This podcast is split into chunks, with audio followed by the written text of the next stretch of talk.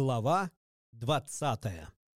Долго шел маленький принц через пески, скалы и снега и, наконец, набрел на дорогу, а все дороги ведут к людям. «Добрый день!» — сказал он.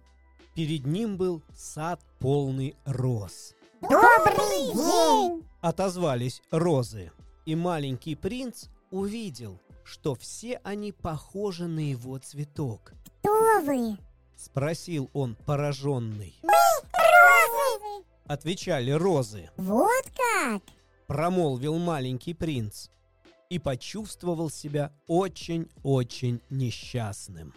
Его красавица говорила ему, что подобных ей нет во всей вселенной. И вот перед ним 5000 точно таких же цветов в одном только саду.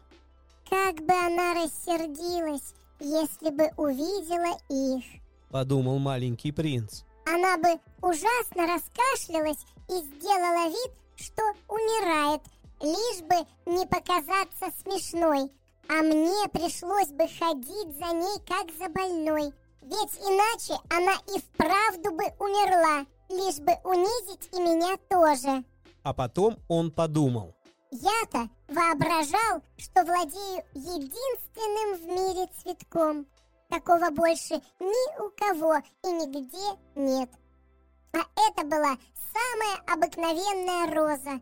Только всего у меня и было, что простая роза да 3 вулкана, ростом мне по колено. И то один из них потух, и, может быть, навсегда. Какой же я после этого принц?» Он лег в траву и заплакал.